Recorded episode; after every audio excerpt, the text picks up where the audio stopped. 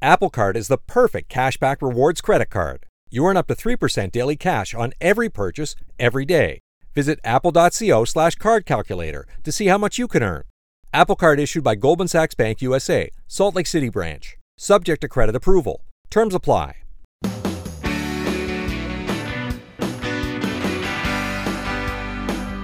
It's my pleasure to welcome you here to the Clark Howard Show, where it's all about you and that wallet of yours. I want you to learn ideas from me so you can keep more of what you make. Coming up later, a really fantastic story in a reverse Clark rage about a boss pulling money out of his own pocket so a longtime worker could retire. I'll fill you in. It's really, it touched me. And coming up yet later, free college has been a promise by some candidates on the campaign trail. But there's actually ways people are getting free college and they're not costing taxpayers a penny. I'm going to tell you how it works. So I want to talk right now. I should mention Clark.com, our main website, ClarkDeals.com, where we made it happen for you all through the Christmas shopping season. And here in January and all year long, the deals don't stop and we don't either. We'll hit you with the bargains, the deals as they occur at clarkdeals.com. So there's been a lot of reaction to a survey that was done by TD Ameritrade that found that very large numbers of Americans are not intending to be able to retire ever. That people in their 40s and 50s, in huge numbers, roughly close to half, expect to work till they're deceased or until they can't get up in the morning.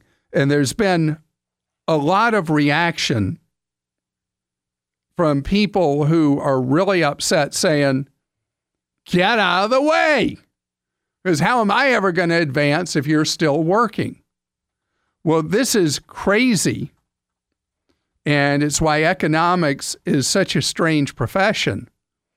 But there's a massive societal advantage, maybe not to you personally, if you haven't saved for retirement and you have to keep working, but there's a massive advantage for American society if people do keep working because we have a big math problem. We have an aging population. And where if you look at historical numbers, we don't have enough people to do all the work moving forward.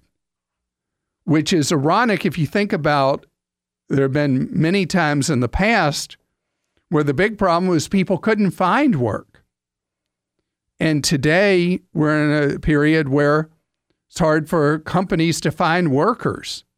And we think that's a temporary thing. And yeah, there are, you know, there's recessions that come and go, and then employment becomes more difficult. But the trend lines moving forward is this big need for workers. We as a country have not been able to reach a consensus on having immigrants fill jobs in the United States. So if we don't have the immigrants, we're going to have to fill them. And so people who, because they have not been able to save money and they reach age 50 and they're like, oops, I'm just going to have to work and work and work and work. That will, even though you might not like it yourself, it's great for the country. And there'll be plenty of opportunity to go around for all of us as Americans in this era of labor shortage that we're facing. You're also going to see a lot more automation come into the workplace as AI, artificial intelligence, gets steadily more sophisticated. And we deal with labor shortages in so many job categories. Jeff joins us on the Clark Howard Show. Hi, Jeff. Nice for you, sir. Hi, how are you? Hi, Jeff. Everything's great. What's going on? Hey, uh, just got a question about auto insurance, uh, and this is for my personal vehicle. I'm hoping to get some advice on whether it's advisable to add rental car reimbursement insurance to my vehicle in the event that the vehicle was wrecked and needed to be in repair for um, a number of days. Yes, this is absolutely essential if there's not, like a lot of families will have an extra vehicle laying around. If that's not you, you want to have the rental car reimbursement coverage. Okay. Because what you pay in premiums for it is low enough because the the likelihood in a year that you'll need the rental car coverage is so low that the premiums are really quite reasonable. What are yours for 6 months? Do you know? Um, so I've got it quoted at a year, but yeah, seems very reasonable at thirty-two dollars for a full year per vehicle. And I think that's very worthwhile. Yes, yeah. the benefits forty dollars per rental day, which doesn't maybe doesn't quite take care of you know the full rental cost. Actually, uh, you'll be surprised because usually in the insurance replacement rental market, the insurers have negotiated rates with uh, car rental companies that are off airport, like Enterprise, which really got its start in that, where there will be a vehicle that will fit under your insurer's cap, that they've negotiated these volume deals. And so you should be able to get one that'll be under 40. Right. I didn't think about that. That's uh yeah, agreed. I, I've never looked into this before, and uh, my wife had an accident a year ago, and we did not have it. And luckily, we were able to borrow a car, you know, temporarily. But it was it was challenging because you know sometimes it was you know not as advantageous to just not have a car uh, readily available. So uh, Sure. thanks How for your was she? advice. How was she after that accident? Was she physically Oh, thank okay? goodness! Uh, both uh, my son and uh, my wife were fine. So yeah, nobody hurt in the wreck, but the car was out. We were surprised they had to order parts. It was a Honda. Had to order parts. Uh, I guess from Japan, and it ended up being a full 30 days before it was completely repaired because Wow. there was some kind of holdup on the part. So Wow, Yeah, that's long that's time. very unusual. That's an that's an unlikely circumstance, but it shows that that what did you say thirty two dollar forty two dollar premium? What was it a year? thirty-two dollars a year. That would have been a, a good investment. Exactly, exactly. So it is a coverage that I do advise people to have, and uh, you had that experience that sure shows why that is worth spending the money for. Nate is with us on the Clark Howard Show. Hi, Nate. Hey, Clark, how you doing? Great, thank you, Nate. How can I serve you today? Yeah, thank you. I love the show, so I'm excited to to propose my question. So, Thank you. I'm 32 and I'm married, three kids. The oldest is six, and so we have we sold our house in. Do you Utah. like yourself having three kids that young? it depends how much sleep I get, uh, which is usually three days out of the week. I like myself. Okay, so I got to tell you this: my daughter, who has her first child, with her, uh, she and her husband have their first baby, and she cannot believe how difficult it is with the lack of sleep. And Oh, she man. said to me last week, she said, "Dad, you always told me how hard it was going to be, but I didn't believe you." Oh, it's so true. It's so true. So, Uh, so she's yeah. uh, she's what is she? See, six weeks in, seven weeks in, not getting any sleep. Uh, yeah, my youngest is eight months, and she's been our easiest child, thank heavens, because going from two to three was no joke. Well, you know they say uh, one is one and two is ten. So now you've gone past two. Yeah. Wow. Yep. Well, how can I be of service to you? I'm not coming over to babysit. Yeah. Okay. Well, that aside, then uh, let's get into the other part, which is so yeah, married, good job, uh, three kids. We sold our Utah house and made a, a good amount of money, and I invested fifty thousand into a small private equity company that I actually work for, and we're trying to grow this thing. We're acquiring small businesses, and so I put some money in to have some skin in the game, and I'm left with about twenty five thousand, and I really want to know the best way to start retirement planning, whether that's IRA or getting into real estate or what I should really do with that twenty five thousand. So, what I would recommend is that you immediately take so you can take uh, six, each of you, and put in a 2019 Roth IRA, and take six for each of you and put it in a 2020 Roth IRA. So I just spent 24 of the 25. Okay. Because a Roth IRA, I don't know your familiarity with it, but it is the go to to start building retirement money and you can invest with any of a number of the ultra low cost companies. The three that have the most market share are Vanguard, Fidelity, and Charles Schwab. And any of the three are commission free with very, very low cost investment choices. And my favorite for you to do if you opened a 2019 and a 2020, because you can do that even past year up until when you file taxes, is that you put that money in a target retirement fund for the year closest to when you're going to retire and closest to when your wife will retire. Okay. Or retirement, yeah, typical retirement age for each of you. Okay. I talked to a buddy who works at Vanguard, and he walked me through the best account for that. The, then the, the, the following question is how much monthly should I be contributing? Because uh, they'll be maxed out, but then once they're not maxed out, and I'm done with the twenty four thousand, uh, you can't do anything again. So you can either just pop all that money in, or you can pop in the 2019 contribution in one check for each of you, and then for 2020 contribute $500 a month automatically.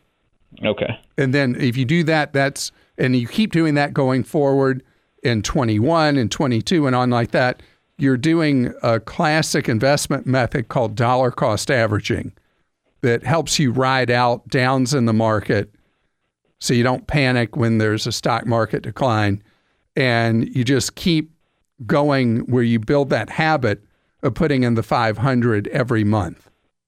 Okay. Well, thank you very much. Sure. And, and your, uh, how many more kids? Luck. How many more kids are you going to have, Nate? Well, the plan was four, but honestly, I think we're I think we're done at three. yeah. Uh, you know, I have three. Producer Joel has three, and Kim is screwing up all the numbers. She has zero. and she uh, likes she, it that she way. should get on that. No, oh no. Th- Do you want to speak for yourself, Kim? You just, oh, she's just shaking her head violently. no, no kids. So, Learn from us, I guess. Right, right. That's her choice. Apple Card is the perfect cashback rewards credit card. You earn up to 3% daily cash on every purchase every day. That's 3% on your favorite products at Apple, 2% on all other Apple Card with Apple Pay purchases, and 1% on anything you buy with your titanium Apple Card or virtual card number. Visit apple.co slash card calculator to see how much you can earn. Apple Card issued by Goldman Sachs Bank USA, Salt Lake City branch, subject to credit approval. Terms apply. Today's Clark Rageous moment is actually a reverse rage. One of those things about our fellow humans that touched my heart. So it's the story of Albert and Rudy. So Rudy owns an auto repair shop and he loves his employees. And he had an employee named Albert. Albert pushing 70, was really starting to have a lot of trouble physically doing the very physical labor involved in the auto shop. And as Rudy said about Albert, I could tell his age and the physicality of the job were starting to take a toll.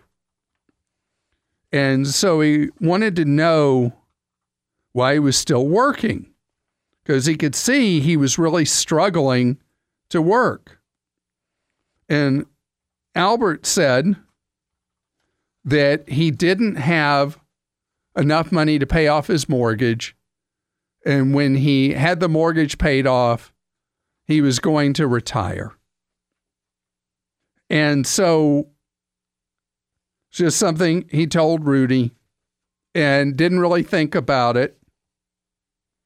And then Albert, all of a sudden, finds out that his boss, Rudy, the owner of the shop, had written a check and paid off the balance of his mortgage and said, Go be with your family, go enjoy your life. I mean, how great is that? So now we've got Albert now owns his three bedroom home in Texas, free and clear. And he does it just because the generosity of his boss. I mean, what goodness resides in so many of us? We only hear often in the news about the bad that goes on. But there's so many people who have a kind, generous heart. And I think that's wonderful. Joel, I think we have time for an Ask Clark here. Yep, we certainly do, Clark. This is where you post at clark.com slash ask. And Tom, question for me. Yeah, Thomas wrote in. He says, "What is the best way to go about getting a will made, Clark?" Thomas, it depends on your situation. If you have a really simple situation, no complicated blended family stuff, you're not rolling in money, you can do your own will pretty easily using the software WillMaker. It's a very popular software kit. Uh, one of the places you can get it is at nolo.com, N O L O.com, or you could go to LegalZoom and get their help preparing a will. It's just two examples of very popular places for self help. On the other hand, if you own your own business, you have money, you have a complicated personal life, go to a lawyer.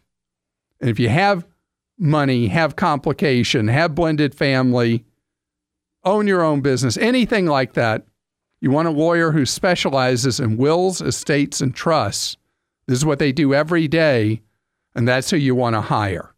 First, the bad news.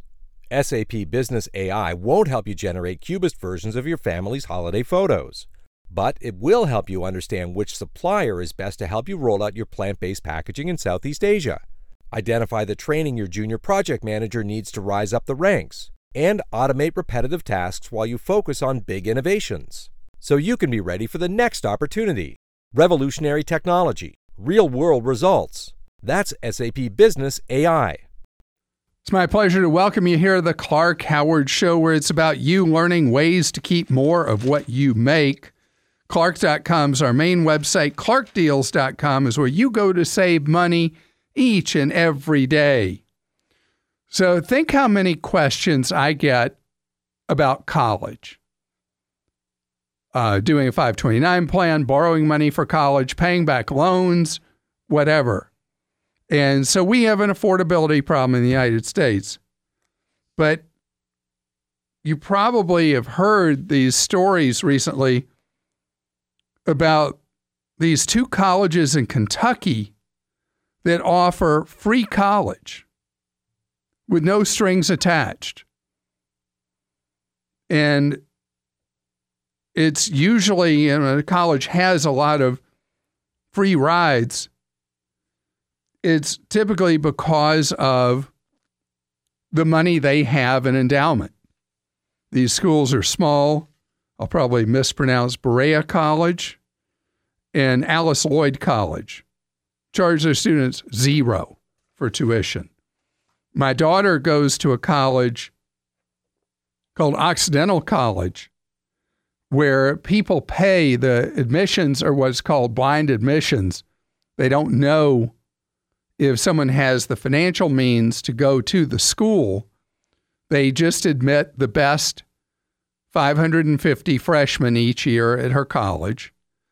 And then after the people have been offered admission, they then have a score that's issued for each child or each potential incoming freshman. I don't think freshmen like to be referred to as child students. um, that a three digit score is issued, and that three digit score determines whether you pay nothing or full freight to go to the college.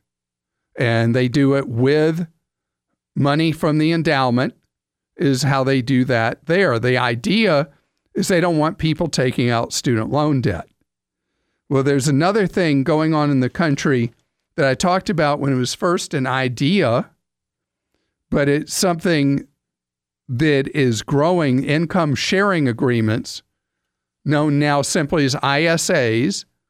That when I first talked about ISAs, were available at only a couple of schools as an experiment. And now there are roughly 100 colleges that offer ISAs. And what they are is where you graduate from college with no student loan debt at all, but whoever invests in your education, you pay them back with a share of your income going forward, and you typically pay for 10 years. So, you know, you get out of school, you don't know what kind of money you're going to earn.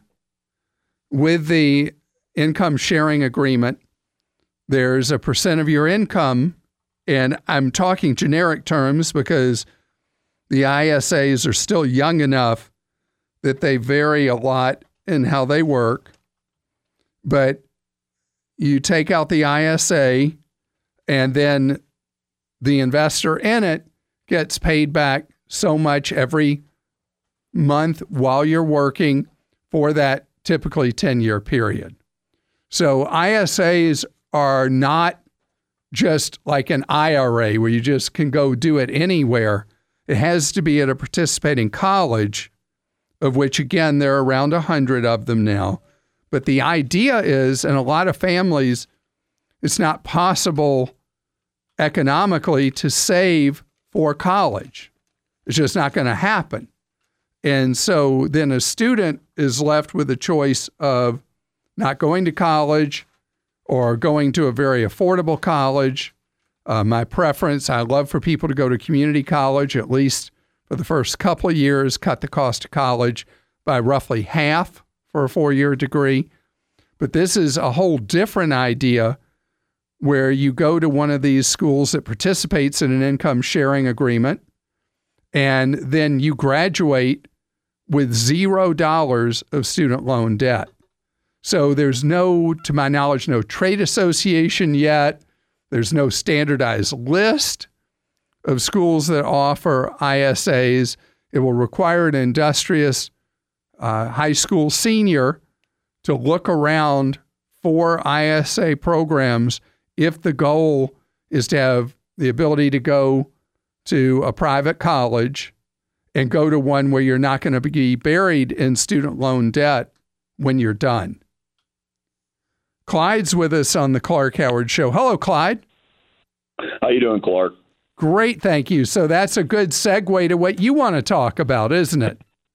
Yeah, a little bit painful. My son does not uh, did not choose a free college, but he's uh, looking to go to a flight academy here in Florida. And uh, the baseline, I guess, is that you know he's 19 years old.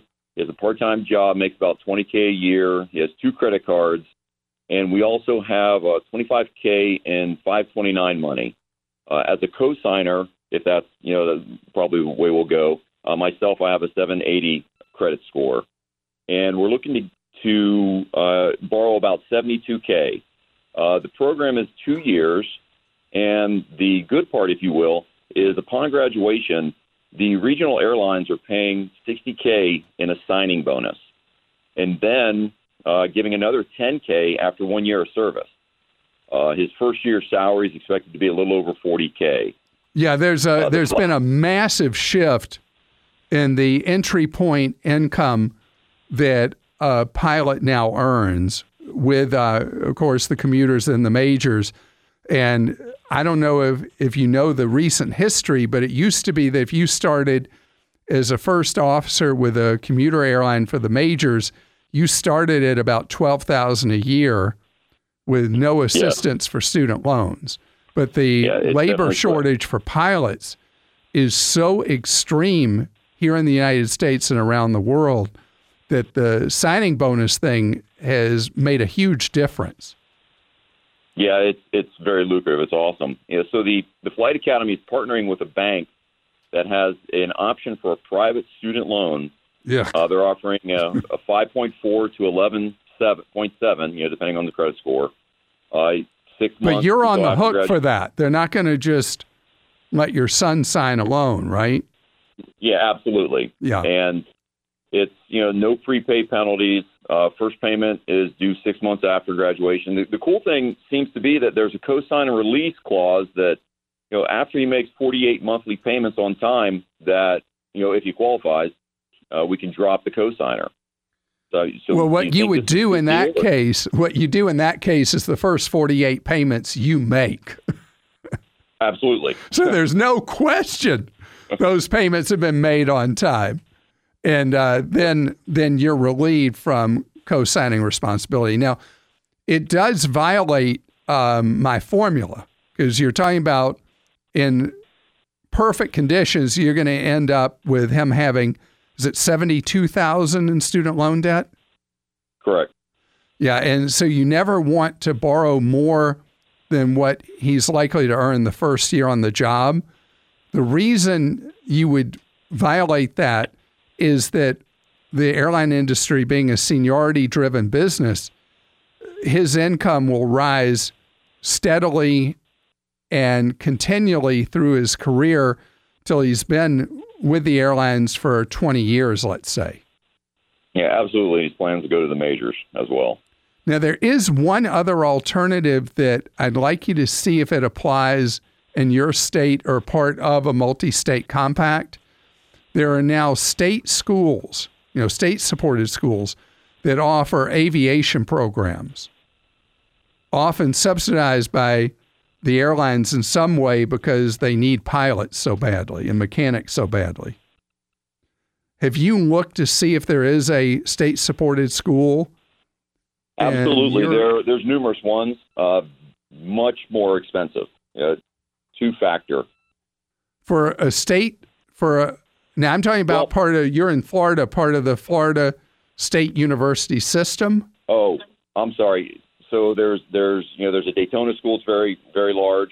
Uh, aviation school, very expensive as well. No, I'm Uh, talking about one subsidized by the taxpayers of your state. No, I, I don't know of that. I haven't checked into that. I did not know. That I would I would look. They aren't out there saying, "Hey, come look at us." So you got to look. Okay. And there's also um, a number of multi state compacts that if a state school in one state doesn't offer a particular major or degree, that your son may be able to go in a nearby state that offers a subsidized pilot training program. Well, that's great. It could be a lot cheaper than a traditional private flight school program. I definitely look into that. And then your son would graduate with a bachelor's degree and a pilot's license, both. yeah, the, the first step is regionals. He doesn't need a bachelor's degree, but the the end goal is bachelor degree for the majors. So that's why these state programs, where they're part of the state university systems, encompass both the degree and the pilot's license. Well, that's great. So definitely need to look into that. Hopefully you can find something like that. I'm just not aware if in the state of Florida there is a state university program, but again, then that's where the multi-state compacts come in. And I don't know if that's a term you're familiar with, but I'm not. I'll, I'll have to look into that. but anyway, um, a state that may not be able to afford or have a particular major works out a deal with another state that has that major, where a child who normally would be out of state is considered to be in state in that particular course of study. Michael is with us on the Clark Howard Show. Hi, Michael. Hey, Clark, how are you? Great, thank you. How can I be of help? Okay, so um, I get, I've gotten quite a few recall notices over the years. I have a 2011 Fusion, and um, I finally decided to do something about it. And I called and set up an appointment to have them fixed. And then, so I got to thinking about it, and I wanted to see exactly how many active recalls I had.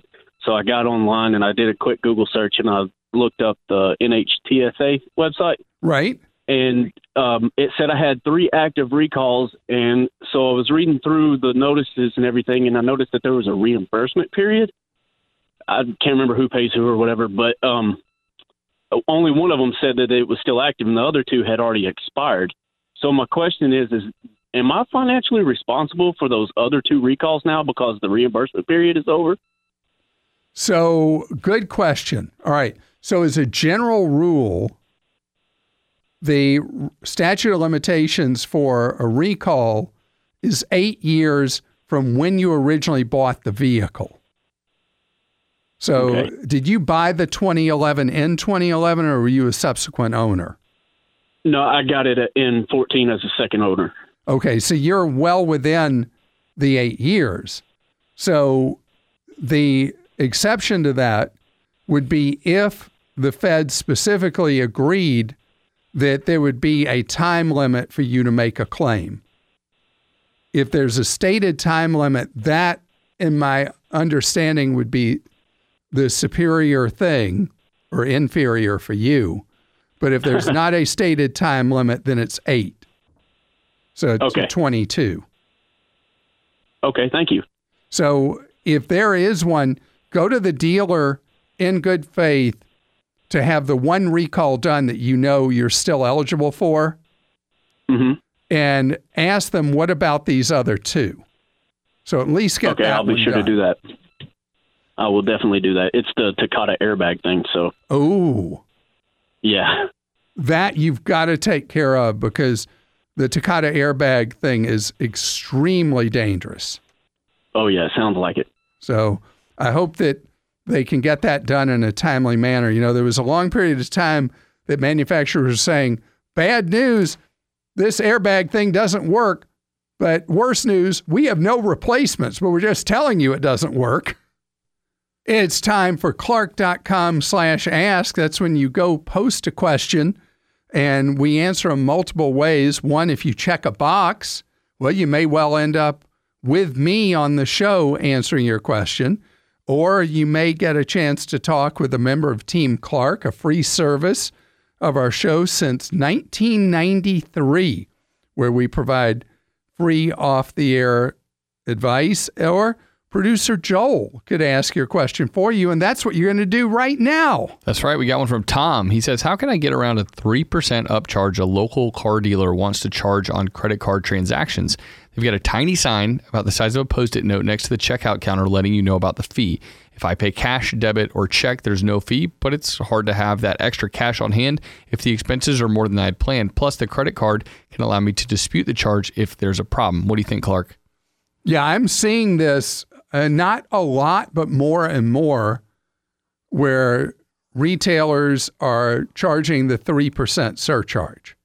And so, depending on the circumstance, I have reward cards. So, I either pay the 3% extra or I pay cash. In a case where you're worried about needing to dispute or you're short of money right then, you're right to pay the 3% extra and just use the credit card.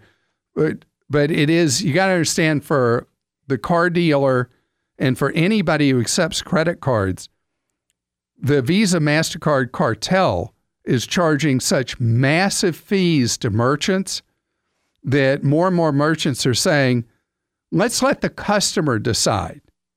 If they want to use that card, they pay this. If they don't, they're going to get a better deal, a better price by not using that plastic. Our Clark and Jenny wrote in. She says, "What about reverse mortgages? What are the pros and cons, and that I should be considering when I'm thinking about them?" Well, if you watch the TV ads, they're just the greatest thing ever for you to take out a reverse mortgage. Your house pays you every month. So that's the pitch. And that's the idea. The problem is that reverse mortgages come with massive fees up front. And it's been a big problem around the country that people who do reverse mortgages end up being foreclosed on. So the easy walk in a park that's promised is not really true. But if you are in a position where you're house rich and cash poor, you don't have enough money to live your life, there's nobody you want to inherit that house from you. Shopping around and doing a reverse mortgage is a potential alternative. You should go through financial counseling to make sure that it looks like the right choice for you. Shop the market and then do the reverse mortgage, but only as a last option, definitely not a first one.